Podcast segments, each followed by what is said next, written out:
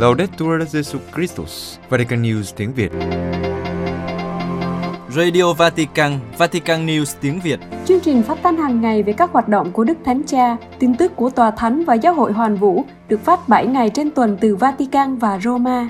Mời quý vị nghe chương trình phát thanh hôm nay, thứ năm ngày 24 tháng 2 gồm có Trước hết là bản tin, kế đến là mục gặp Đức Giáo Hoàng. và cuối cùng là giáo huấn vui. Bây giờ kính mời quý vị cùng Văn Cương và Vũ Tiên theo dõi tin tức.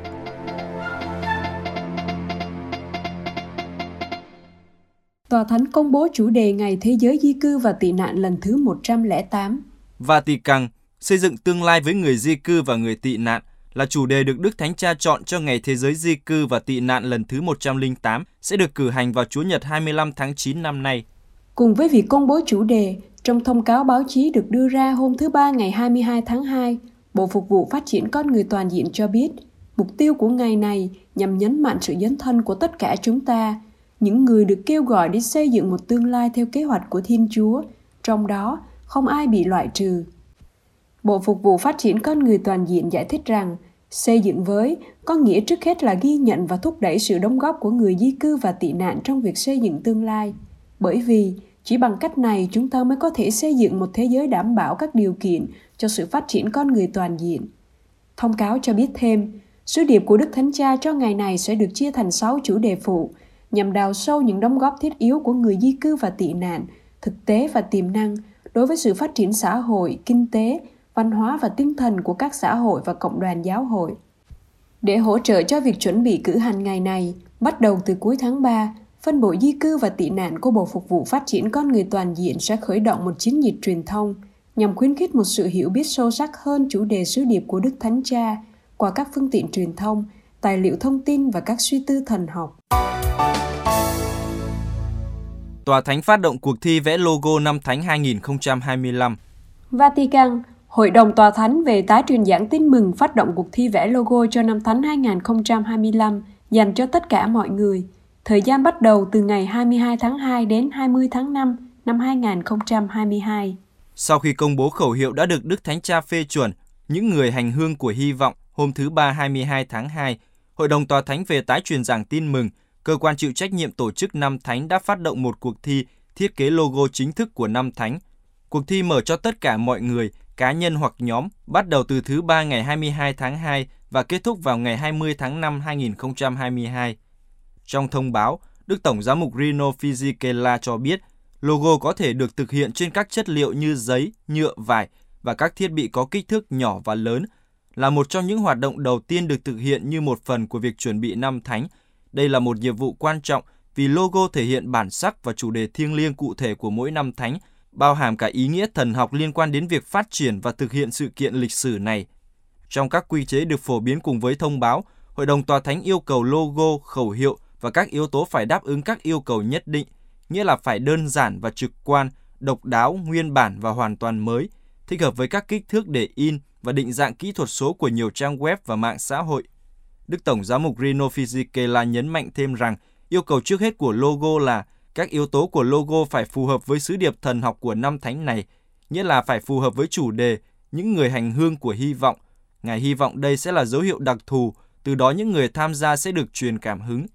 Theo Chủ tịch Hội đồng Tòa Thánh, logo năm thánh truyền tải tức thời và thích hợp nội dung sứ điệp một cách biểu tượng, đồng thời vừa thể hiện tính phổ quát của sứ điệp, vừa đáp ứng nhu cầu thiêng liêng cụ thể của người đương thời, những người cảm thấy được khích lệ từ chủ đề hy vọng này. Đến tháng 5, một hội đồng tuyển chọn sẽ đánh giá tất cả các tác phẩm đã gửi đến và trong thời gian ngắn có thể tải ở dạng kỹ thuật số tại trang web chính thức của năm thánh. Trong cuộc thi logo cho năm thánh 2000, người chiến thắng là một nữ sinh viên 22 tuổi đến từ một trường nghệ thuật. Theo truyền thống giáo hội công giáo, năm thánh là một sự kiện tôn giáo lớn.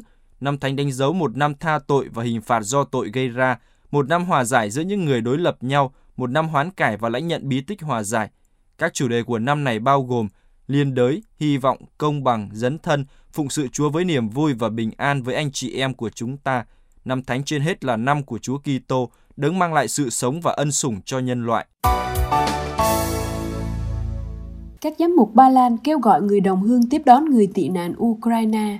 Ba Lan, trong bối cảnh những căng thẳng tại Ukraine ngày càng gia tăng, Đức cha Stanislaw Gadecki, Chủ tịch Hội đồng Giám mục Ba Lan kêu gọi người công giáo và tất cả những người thiện trí ở Ba Lan tiếp tục cầu nguyện cho hòa bình và chuẩn bị chào đón những người tị nạn Ukraine. Trong lời kêu gọi đưa ra hôm 21 tháng 2, Đức cha Gondeski, cũng là giám mục giáo phận Poznan đã viết Mọi người đều có quyền được sống trong hòa bình và an ninh. Mọi người đều có quyền tìm kiếm điều kiện sống an toàn cho bản thân và cho những người thân yêu của họ. Đức cha Chủ tịch Hội đồng Giám mục Ba Lan nhắc rằng, trong nhiều thế kỷ, Ba Lan đã là nơi ẩn náu cho những người chạy trốn khỏi sự bắt hại và thù hận, trong khi tôn trọng văn hóa và luật pháp Ba Lan. Và cũng trong những năm gần đây, nước này đã mở cửa cho những người mới đến từ Ukraine, những người sống giữa chúng ta, làm việc với chúng ta, cầu nguyện trong các nhà thờ Ba Lan và học tập tại các trường học Ba Lan. Ngài yêu cầu rằng lòng hiếu khách đối với người tị nạn phải được thể hiện cụ thể thông qua việc hỗ trợ các tổ chức từ thiện như Caritas Ba Lan, Caritas Giáo phận và Giáo xứ và các hiệp hội khác. Ngài nói thêm rằng Caritas Ba Lan đã chuẩn bị một chương trình hỗ trợ bổ sung cho những người tị nạn từ Ukraine trong trường hợp căng thẳng và hành động quân sự leo thang hơn nữa. Trong khi đó, hôm 21 tháng 2, các giám mục châu Âu hoan nghênh việc Liên minh châu Âu phê duyệt hoạt động hỗ trợ tài chính vĩ mô khẩn cấp trị giá 1,2 tỷ euro dưới hình thức cho vay để thúc đẩy sự ổn định ở Ukraine và tăng cường khả năng phục hồi của đất nước. Đức Hồng Y John Claude Hollerich, Chủ tịch Hội đồng Giám mục châu Âu kêu gọi cộng đồng quốc tế, bao gồm cả Liên minh châu Âu, lặp lại cam kết vì hòa bình và đóng góp tích cực vào các nỗ lực đối thoại, không phải bằng cách biểu dương vũ lực và củng cố cơ chế vũ khí, mà bằng cách tìm kiếm các cách thức sáng tạo đàm phán và dấn thân dựa trên các giá trị.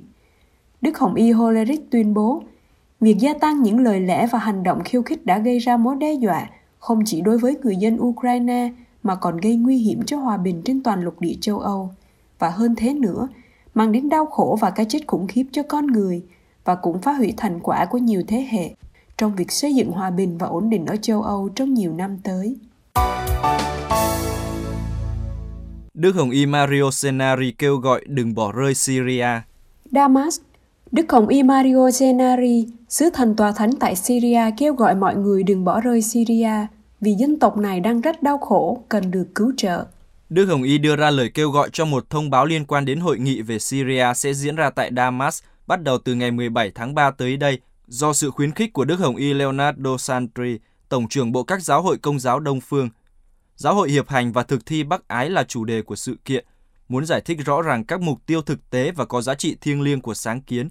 Dự kiến cuộc gặp gỡ này sẽ quy tụ các đại diện của một số cơ quan tòa thánh, các hội đồng giám mục tham gia trợ giúp Syria và các cơ quan nhân đạo lớn của Liên Hiệp Quốc. Đức Hồng Y Mario Senari cho biết, giáo hội Syria lo ngại cho 13 triệu người đang phải sống trong điều kiện vô cùng khó khăn, trong khi đó tiến trình hòa bình bị ngưng lại và nghèo đói tiếp tục gia tăng. Vì thế cần phải có 3 ngày để củng cố mục vụ bác ái của một giáo hội đi ra. Hàng ngày giáo hội ở Syria chứng kiến cuộc khủng hoảng nặng nề này. Do vậy, giáo hội cần sự đồng hành và hỗ trợ của giáo hội hoàn vũ để ứng phó với một thảm trạng nhân đạo được cho là nghiêm trọng nhất sau chiến tranh thế giới thứ hai. Theo Đức Sứ Thần Tòa Thánh, do đại dịch trong hai năm qua, Syria bị lãng quên. Ngài nói, có một số nhà báo nói với tôi rằng, thật không may sau 10 năm chiến tranh, giờ đây tin tức về Syria không còn được chú ý nữa. Tôi đang chứng kiến những hình ảnh mà tôi chưa từng thấy trong những năm gần đây. Bom rơi khắp nơi, hàng ngàn người xếp hàng trước các cửa hàng bánh với giá bán do nhà nước quy định. Nghèo đói đang gia tăng. Vì vậy, trước hết tôi kêu gọi cộng đồng quốc tế, các tổ chức quốc tế tham gia cứu trợ Syria – bởi vì chúng ta không thể để một dân tộc phải đói khổ, thiếu bệnh viện và thuốc men. Và tôi cũng kêu gọi toàn thế giới truyền thông đừng quên thảm trạng này. Tôi xin nhắc lại, Syria đang đói khổ và cho đến nay về số lượng, đây vẫn là nơi có thảm họa nhân đạo nghiêm trọng nhất kể từ khi chiến tranh thế giới thứ hai kết thúc. Quý vị vừa theo dõi bản tin ngày 24 tháng 2 của Vatican News tiếng Việt. Vatican News tiếng Việt chuyên mục Gặp Đức Giáo Hoàng.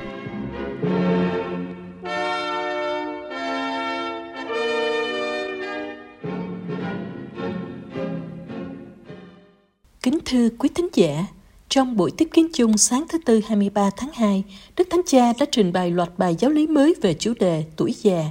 Ý nghĩa và giá trị của tuổi già được nhìn dưới ánh sáng lời Chúa. Đức Thánh Cha nhận xét rằng tuổi thọ gia tăng dẫn đến việc gia tăng số người cao tuổi trong thời đại chúng ta và do đó cần phải suy tư lại về mối quan hệ giữa các thế hệ. Xã hội của chúng ta với khuynh hướng vứt bỏ những gì bị cho là không hữu ích, thường đề cao sự trẻ trung và thậm chí xem người già như một gánh nặng không được mong muốn. Do đó, điều quan trọng là phải xem xét và đánh giá cao thành quả tinh thần mà khoảng thời gian sống này có thể mang lại cho chính người cao tuổi, cũng như những món quà mà họ có thể cống hiến cho cộng đồng mà họ là một phần không thể thiếu. Theo nghĩa này, chúng ta cần khám phá lại giao ước gắn kết các thế hệ trong việc hướng tới tương lai của gia đình nhân loại chúng ta.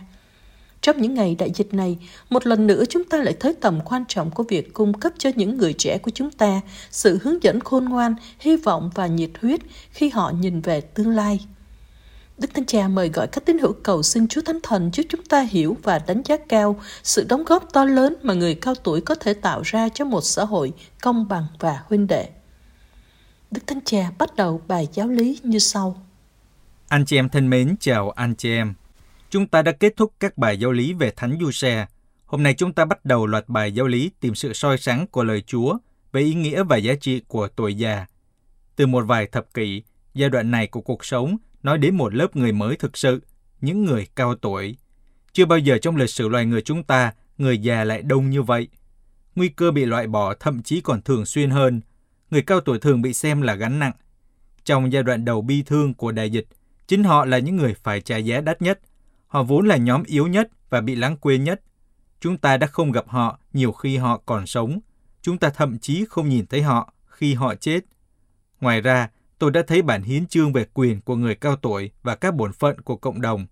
Bản này đã được các chính phủ viết, không phải do giáo hội. Thật tốt và thật thú vị để biết rằng người cao tuổi có quyền. Thật tốt khi đọc nó. Cùng với vấn đề di cư, tuổi già là một trong những vấn đề cấp bách nhất mà gia đình nhân loại được mời gọi đương đầu lúc này. Nó không chỉ là một câu hỏi về sự thay đổi số lượng, nó là sự thống nhất giữa các lứa tuổi của cuộc sống đang bị đe dọa đó là điểm quy chiếu thực sự để hiểu và đánh giá toàn bộ sự sống của con người. Chúng ta tự hỏi, liệu có tình bạn, có sự hợp tác giữa các giai đoạn khác nhau của cuộc sống không? Hay sự chia cắt và vứt bỏ vẫn chiếm ưu thế? Tất cả chúng ta đang sống trong một hiện tại mà trẻ em, người trẻ, người lớn và người già cùng chung sống, nhưng tỷ lệ đã thay đổi. Người sống thọ đã trở thành đa số và ở nhiều nơi trên thế giới, tỷ lệ trẻ em rất thấp Chúng ta đã nói về vấn đề mùa đông dân số, sự mất cân bằng kéo theo nhiều hệ quả. Nền văn hóa thống trị có hình mẫu duy nhất là người trẻ trưởng thành, tức là một cá nhân tự lập và luôn luôn trẻ trung. Nhưng liệu có đúng là tuổi trẻ chứa đựng trọn vẹn ý nghĩa của cuộc sống, trong khi tuổi già chỉ đơn giản là biểu hiện cho sự trống trải và mất mát? Việc tôn vinh tuổi trẻ như là lứa tuổi duy nhất, xứng đáng là hiện thân của lý tưởng con người, cùng với sự coi thường tuổi già như là sự yếu đuối, suy tàn, khuyết tật, đó là hình ảnh chủ đạo của chủ nghĩa độc tài thế kỷ 20. Chúng ta đã quên điều đó rồi sao? Tiếp tục bài giáo lý, Đức Thánh Cha nhận định, tuổi thọ gia tăng có tác động về cấu trúc đến lịch sử của các cá nhân, các gia đình và xã hội. Nhưng chúng ta phải tự hỏi, phẩm chất tâm linh và ý thức cộng đồng của nó có phù hợp với thực tế này không? Phải chăng người già cần phải xin lỗi vì sự cố sống của họ bất chấp người khác? hay họ có thể được vinh danh vì những quà tặng mang lại cho ý nghĩa cuộc sống của mọi người. Trên thực tế, trong việc thể hiện ý nghĩa của cuộc sống và chính xác là trong cái gọi là các nền văn hóa phát triển, tuổi già có ít tác động. Tại sao? Bởi vì họ bị xem là lứa tuổi không có điều gì đặc biệt để trao tặng, cũng không có ý nghĩa để sống. Thêm vào đó, thiếu sự khuyến khích để mọi người tìm kiếm họ và thiếu sự giáo dục để cộng đồng nhận ra họ. Nói tóm lại, đối với một lứa tuổi mà hiện nay là một phần quyết định của không gian cộng đồng và chiếm đến một phần ba thời gian của toàn bộ cuộc đời, thì đôi khi có những kế hoạch chăm sóc, nhưng không phải là những dự án sống để giúp họ sống tràn đầy. Và đây là một sự thiếu vắng những suy nghĩ, trí tưởng tượng và sự sáng tạo. Tuổi trẻ thì tươi đẹp, nhưng sự tươi trẻ mãi mãi là một ảo tưởng rất nguy hiểm là những người già cũng quan trọng và xinh đẹp như là những người trẻ. Chúng ta hãy nhớ điều này, sự liên minh giữa các thế hệ đều trả lại cho con người mọi lứa tuổi của cuộc sống là món quà đã mất của chúng ta, nó phải được tìm lại. Lời Chúa nói nhiều về giáo ước này, chúng ta vừa nghe lời của ngôn sứ Joel, người già được báo mộng, thanh niên thấy thị kiến. Nó có thể được hiểu như sau. Khi người già chống lại thần khí, chôn vùi ước mơ trong quá khứ, thì người trẻ không còn được thấy những việc phải làm để mở ra tương lai. Ngược lại, khi người già truyền đạt ước mơ của họ, người trẻ nhìn thấy rõ ràng những gì họ phải làm. Khi những người trẻ tuổi không còn hỏi về những ước mơ của người già nữa, khi họ cắm đầu vào những tầm nhìn không vượt tầm mắt của họ, họ sẽ vất vả để thực hiện hiện tại và chịu đựng tương lai của họ. Nếu ông bà chúng ta khép kín trong sự buồn bã, thì những người trẻ tuổi sẽ nhìn vào các điện thoại thông minh của họ nhiều hơn. Màn hình có thể vẫn sáng, nhưng sự sống sẽ chết trước khi thời điểm của nó. Chẳng phải hậu quả nghiêm trọng nhất của đại dịch chính là sự lạc hướng của những người trẻ tuổi sao? Người già có những nguồn sự sống đã được trải nghiệm mà họ có thể cậy dựa vào. Họ sẽ đứng nhìn những người trẻ lạc hướng hay sẽ đồng hành cùng họ bằng cách sưởi ấm ước mơ của họ. Sự khôn ngoan của cuộc hành trình dài đồng hành với tuổi già đến cuối đường phải được trải nghiệm như một món quà có ý nghĩa của cuộc sống, chứ không phải bị xem như sự ù lì của sự tồn tại của tuổi già. Đức Thanh Cha cảnh báo, nếu tuổi già không được trả lại phẩm giá của cuộc sống xứng đáng với con người, thì nó kết thúc với việc đóng kín mình trong nỗi tuyệt vọng, điều tước đi tình yêu của mọi người. Thách đố này của nhân loại và của nền văn minh đòi hỏi sự dấn thân của chúng ta và sự trợ giúp của Thiên Chúa. Chúng ta hãy cầu xin Chúa Thánh Thần. Với những bài giáo lý về tuổi già này, tôi muốn khuyến khích mọi người dành suy nghĩ và tình cảm của mình vào những quà tặng mà tuổi già mang lại và vào những lứa tuổi khác nhau của cuộc sống – Tuổi già là một quà tặng cho tất cả mọi lứa tuổi của cuộc sống, là một quà tặng của sự trưởng thành, của sự khôn ngoan. Lời Chúa sẽ giúp chúng ta phân định ý nghĩa và giá trị của tuổi già. Xin Chúa Thanh Thần cũng ban cho chúng ta những ước mơ và tầm nhìn mà chúng ta cần. Và tôi muốn nhấn mạnh, như chúng ta đã nghe trong lời ngôn sứ Joel rằng, điều quan trọng không chỉ là người già có sự khôn ngoan, dưới vai trò lịch sự họ đã sống trong xã hội, mà còn là một cuộc trò chuyện, trò chuyện với những người trẻ, người trẻ phải nói chuyện với người già và người già với người trẻ. Và cái cầu này sẽ là sự trao truyền sự khôn ngoan trong nhân loại. Tôi hy vọng rằng những suy tư này sẽ hữu ích cho tất cả chúng ta để phát triển thực tế mà ngôn sứ Joel đã nói, rằng trong cuộc đối thoại giữa người trẻ và người già, người già có thể trao các ước mơ và người trẻ có thể tiếp nhận và thực hiện chúng. Chúng ta đừng quên rằng, trong văn hóa gia đình và xã hội, người cao tuổi giống như gốc rễ của cây, họ có tất cả lịch sử ở đó và người trẻ như hoa và quả. Tất cả những gì cây có để cho hoa đều đến từ những gì chôn vùi dưới đất. Tất cả những gì đẹp đẽ về một xã hội đều liên quan đến cội nguồn của những người cao tuổi. Vì lý do này, trong các bài giáo lý này, tôi muốn nêu bật hình ảnh người cao tuổi để hiểu rõ rằng người già không phải là vật phế thải, họ là một phúc lành cho một xã hội. Kết thúc bài giáo lý trong lời chào các tín hữu bằng tiếng Ý, Đức Thánh Cha đã đưa ra lời kêu gọi hòa bình cho Ukraine. Ngài mời gọi dành ngày thứ tư lễ cho ăn chay cầu nguyện cho hòa bình. Đức Thánh Cha bày tỏ đau khổ và lo lắng vì tình hình ở Ukraine. Tôi rất đau lòng vì tình hình ngày càng tồi tệ ở miền đông Ukraine, bất chấp những nỗ lực ngoại giao trong vài tuần qua, những viễn cảnh ngày càng đáng báo động đang mở ra. Đức Thánh Cha nhận xét rằng, một lần nữa hòa bình của tất cả lại bị đe dọa bởi các lợi ích đảng phái và Ngài kêu gọi những người có trách nhiệm chính trị để họ nghiêm túc kiểm tra lương tâm trước mặt Thiên Chúa, đấng là Thiên Chúa của hòa bình, chứ không của chiến tranh, là cha của tất cả mọi người, không chỉ của một ai đó, đấng muốn chúng ta trở thành anh em, chứ không phải kẻ thù. Đức Thánh Cha yêu cầu tất cả các bên liên quan tránh bất kỳ hành động nào gây ra đau khổ hơn nữa cho người dân, làm mất ổn định sự chung sống giữa các quốc gia và làm mất uy tín của luật pháp quốc tế. Ý thức rằng chỉ có Chúa có thể thay đổi giới chính trị, thay đổi lòng họ. Đức Thánh Cha kêu gọi tất cả mọi người, những người tin và không tin, cùng cầu nguyện cho hòa bình. Ngài nói, Chúa Giêsu dạy chúng ta rằng sự vô nghĩa tàn ác của bạo lực được giải đáp bằng vũ khí của Thiên Chúa, bằng cầu nguyện và ăn chay. Tôi mời mọi người vào ngày 2 tháng 3 tới, thứ tư lễ cho, làm ngày ăn chay vì hòa bình – Tôi đặc biệt khuyến khích các tín hữu tận tâm hết lòng cho việc cầu nguyện và ăn chay vào ngày đó. Xin nữ vương hòa bình bảo vệ thế giới khỏi sự điên cuồng của chiến tranh.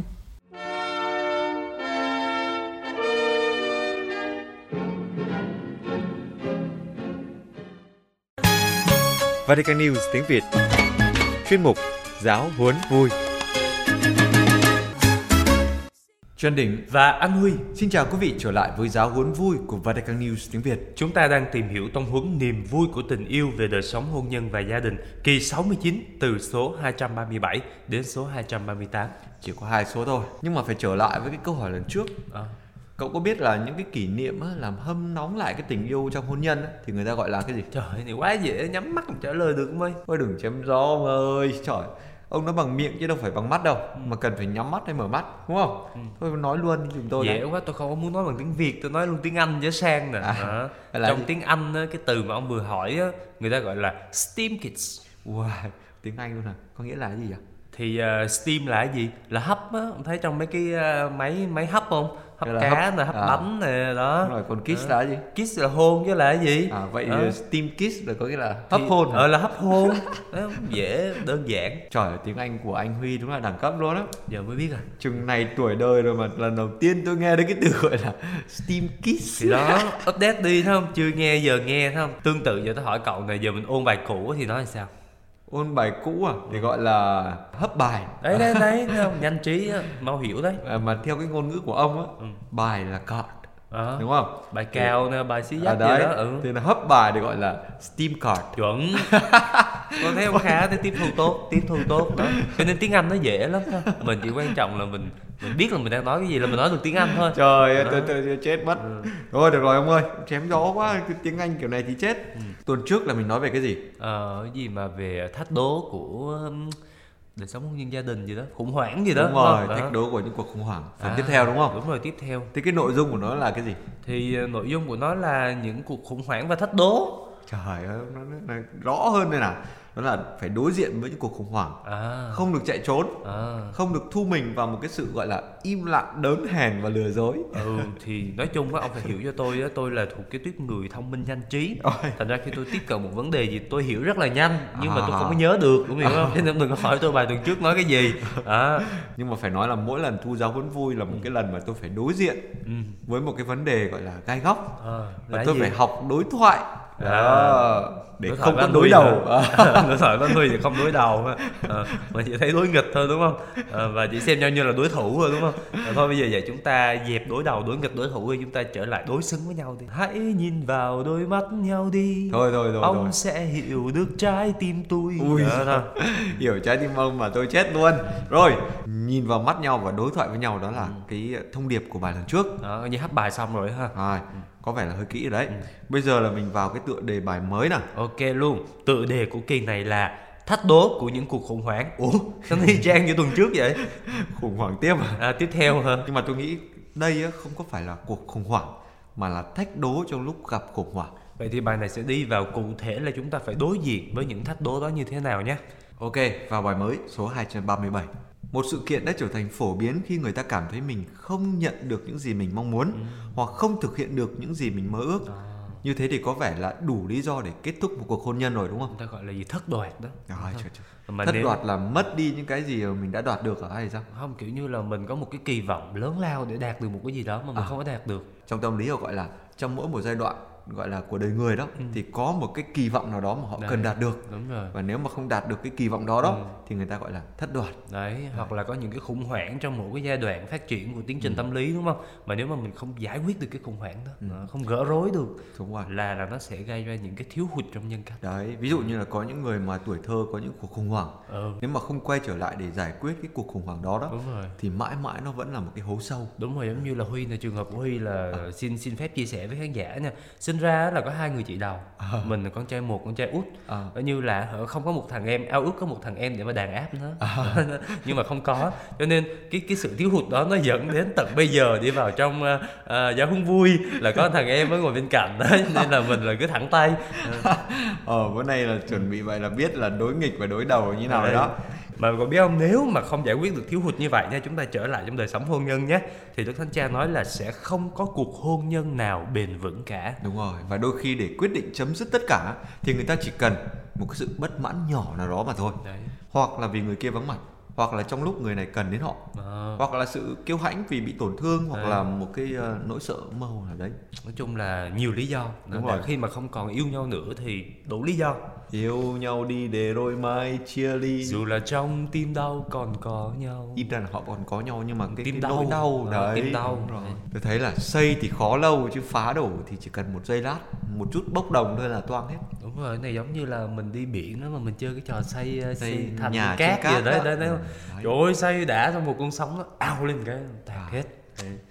Nhưng mà trở lại với Đức Thánh Cha thì một trong những lý do mà người ta có thể dẫn tới những cuộc khủng hoảng, những cái đổ vỡ trong đời sống hôn nhân Ừ. có thể là do những cái hoàn cảnh yếu đuối của con người không thể tránh được. đúng rồi Mà người ta gán cho nó một cái gọi là cái sức nặng tình cảm quá lớn.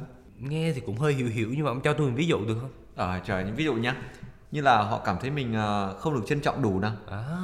Hoặc là lúc mà ghen tương nè, Đấy. đúng rồi đúng rồi đúng rồi. Hoặc là có những khi mà có khác biệt lộ ra giữa hai người mà không có thể gọi là hòa hợp được. Ờ, hoặc là khi mà có sự lôi cuốn bởi người nào đó khác tức là người thứ Đúng ba. rồi, đấy bây giờ Tuesday đó Tuesday là đấy. nhiều lắm đó. Hoặc là khi mà họ có một cái quan tâm mới Ờ. một cái quan tâm này nó chiếm trọn cái cái tâm hồn của họ chiếm trọn tất cả những cái chú ý của họ. Đấy rồi những thay đổi về thể lý của người bạn đời nè. Đúng rồi những cái là, sự tuổi tác già nua nếp này nhăn không? nè đấy, nhưng mà tóm lại là sau tất cả mình trở về với nhau Ừ. đúng không thì tất cả những cuộc khủng hoảng những cái yếu đuối của con người đó thì đều là những cơ hội để mời gọi đôi bạn trẻ này Ừ.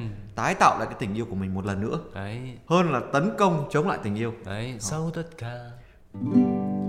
Sau tất cả mình lại trở về với nhau. Tựa như chưa bắt đầu tựa như ta vừa mới quen. Sau tất cả lòng chẳng hề đổi thay. Từng ngày xa lìa khiến con tim bồi hồi và ta lại gần nhau hơn nữa. Có những lúc đôi ta giận hơn. Thầm trách nhau không một ai nói điều gì. Thời gian cứ chậm lại, từng giây phút sao quá dài, để khiến anh nhận ra mình cần em hơn. Tình yêu cứ thế đong đầy trong anh từng ngày. Vì quá yêu em nên không thể làm gì khác. Chỉ cần ta mãi luôn dành cho nhau những chân thành, mọi khó khăn cũng chỉ là thử thách. Vì trái tim ta luôn luôn thuộc về nhau, tình yêu cứ thế đong đầy trong anh từng ngày. Vì quá yêu em nên không thể làm gì khác. Cho nhau những chân thành. Mọi khó khăn cũng chỉ là thử thách. Vì trái tim ta luôn luôn thuộc về nhau. Vì trái tim ta luôn luôn thuộc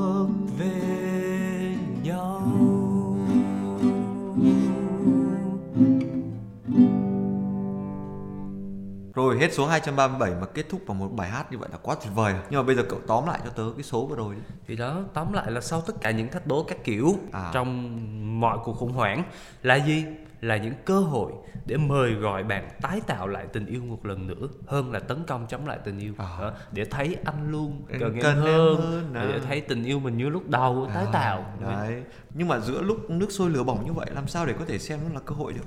Ờ, thì nước sôi thôi mà chứ đã dầu sôi thôi mà lo nó còn tí tí hy vọng nữa. Ờ, bây giờ chúng ta muốn tìm ánh sáng cuối đường hầm đúng không? Chúng ta phải nghe câu chuyện dụ ngôn của Chúa Giêsu trong tin mừng. Dụ ngôn gì?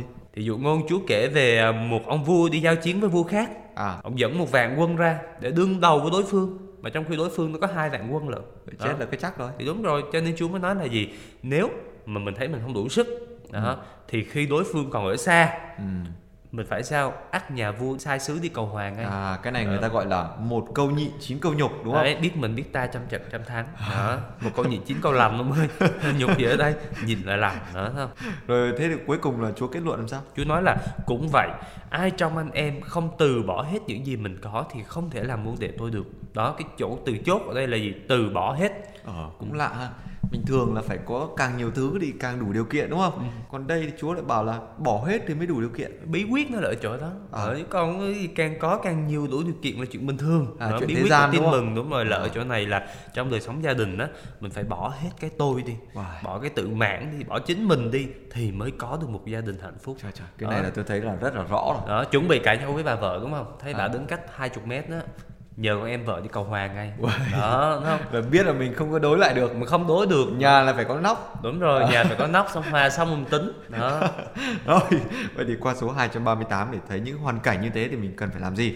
Trong những hoàn cảnh như thế người ta cần có sự trưởng thành cần thiết để xác nhận lại sự lựa chọn của mình ừ. chọn người kia như là người bạn đường của mình à, bạn đời luôn á ừ. vượt trên những giới hạn của tương quan và chấp nhận các thực tế rằng người ấy không thể đáp ứng mọi mơ ước mà mình ấp ủ mọi à. kỳ vọng mà mình đặt để lên và khi đó thì người ta có thể tránh coi mình như là một người tử đạo duy nhất đúng rồi Đấy. rồi có nhiều bà mẹ vợ đó là dặn con gái mình á ừ. khi mà đi về nhà chồng á à. là lỡ chồng mà trên bàn ăn á mà nó có nói cái gì sai á à. là con không có được cãi lại con không có được uh, gọi là chen miệng vô. À. mà không biết mẹ dạy sao không? Mẹ con chỉ cần liếc nó một phát thôi. Ui, trời. không cần phải nói. À. liếc mắt như dao đúng không? Rồi, trời trời. Nhưng mà nói tóm lại trong những hoàn cảnh như vậy cần có một sự trưởng thành để người ta không có coi mình là người tử đạo duy nhất. Đấy. nhưng mà quý trọng những khả năng nhỏ bé những cái hạn chế mà cuộc sống gia đình công hiến cho mình. Ừ và nhờ đó mà họ củng cố được mối dây liên kết của hôn phối ừ. mà cái đời sống này đòi hỏi phải có thời gian đòi hỏi phải công sức và đòi hỏi phải có cái tâm đúng Đấy. rồi bởi vì xét cho cùng á, thì uh, mọi khủng hoảng chúng ta thấy đều có thể coi được như là một lời ân thuận mới đúng không? Ừ. Dụ như là trước đây trước khi lấy nhau có lời ân thuận rồi nhưng mà lúc đó khủng hoảng nó chưa đến. À. Đó, thì bây giờ khủng hoảng đến thì chúng ta không phải là là hứa lại nhưng mà là update cập nhật cái lời ưng thuận hay chính xác là thực hiện cái lời hứa của mình đúng Đấy. không Đấy. và làm cho tình yêu tái sinh nên mạnh mẽ hơn được biến đổi nhiều hơn trưởng thành hơn và được khai sáng hơn ừ, bởi vì chính việc mà đi từ cái cuộc khủng hoảng đấy thì người ta mới có can đảm tìm ra những gốc rễ sâu xa nhất ừ. của cái cuộc khủng hoảng đấy. của những cái gì đang xảy ra ừ. bởi vì sao khi mà gặp khủng hoảng ấy, thì người ta đặt lại câu hỏi liệu là cái tình yêu của mình nó có chân thật hay không đấy ừ. à, trong những cuộc khủng hoảng như vậy thì người ta lại có những cơ hội để đàm phán lại với nhau những cái thỏa ước căn bản ừ. để đạt được một sự cân bằng mới ừ. mà phải nhớ từ này là cái từ ông vừa mới nói đó nhớ từ gì không cái từ gì cân bằng mới đó à. từ ông vừa mới nói này đó. quân bình mới à đúng rồi giống như bây giờ người ta hay bảo là sau cái cuộc khủng hoảng covid đúng không à. là chúng ta có một cái bình thường mới à. bình thường mới ở đây thấy rõ là cái gì là bây giờ mọi người không có quá sợ nó nữa Ừ. Bây giờ thì cũng Covid, à, dịch thì cũng đang bùng, đang tăng nhưng mà cái cái thái độ của mọi người đứng trước nó hoặc là đứng trước những người F0, F1 các kiểu không có còn kỳ thị như ngày xưa nữa. Ừ. Đó, người ta à, đối diện với nó nhiều hơn. Có nghĩa là phải chấp nhận nó này, ừ. phải đón nhận nó đúng không? Ừ. À, sống chung, sống chung với dịch. Đó, bây giờ có những cái từ như vậy ở đây là tụi mình đang không bàn chuyện sức khỏe và y tế ừ. nhưng mà ý là mình nói là trong đời sống hôn nhân nó cũng có những cái khủng hoảng tương tự như vậy à. và nếu mà người ta biết mở ra để đón nhận để đối diện để sống chung đó, thì người ta sẽ đạt được cái trạng thái cân bằng mới thì đó. chính cái cân bằng mới đó nó sẽ giúp người ta tiếp tục đi tiếp trong một giai đoạn mới ừ. cho nên trong bất kỳ trường hợp nào thì đức thánh cha khuyên chúng ta là khi mà nhìn nhận hòa giải là việc có thể xảy ra có thể ừ. được có khả thi đó thì chúng ta khám phá ra được một cái sứ vụ dành riêng cho những người có quan hệ hôn nhân bị đổ vỡ đặc biệt đang rất là cần kiếp trong thời đại này và hết số 238 thì tớ thấy là cái số vừa rồi Đức Thánh Cha nói một cái điều mà mình cần phải có một cái sự cân bằng mới đó. Ủa chứ còn cân bằng cũ là sao? Trời, nói một cách đơn giản như vậy này cân bằng cũ là ờ. đọc bài mà tớ toàn cầm micro cho cậu đúng không? Ờ, còn thì cái cân bằng mới, mới là cậu cầm micro cho tớ. Nghe thì cũng hợp tình đó nhưng mà không hợp lý nha. Trời ơi nghĩ sao vậy? Cái micro nó có cái chân đứng đó không chịu gắn lên rồi để cho nó tự đứng đi tự nhiên bắt người ta đi cầm rồi cân bằng mới ở đây không?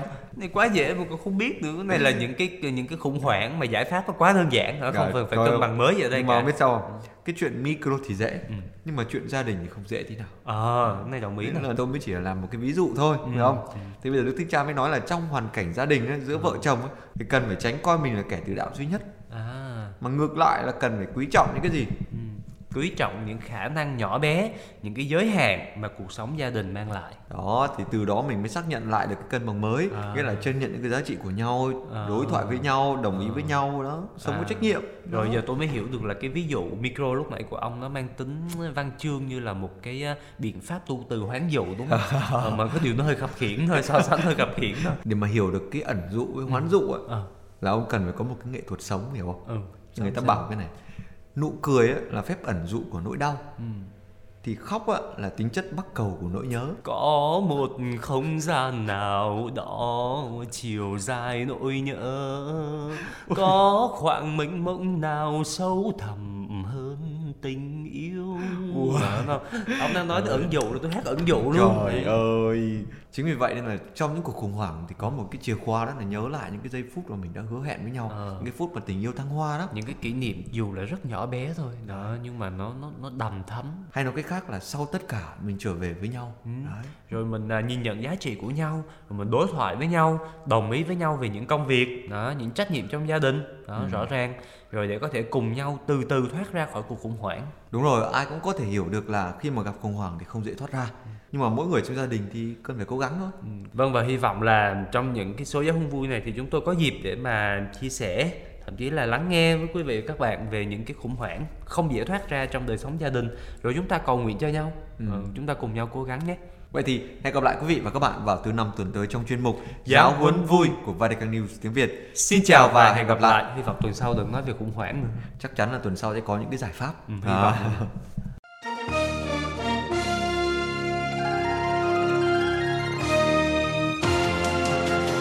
Cảm ơn quý vị đã chú ý lắng nghe chương trình Radio Vatican của Vatican News tiếng Việt. Xin Thiên Chúa chúc lành cho quý vị và toàn gia quyến. Laudetur Jesu Christus, ngợi khen Chúa Giêsu Kitô.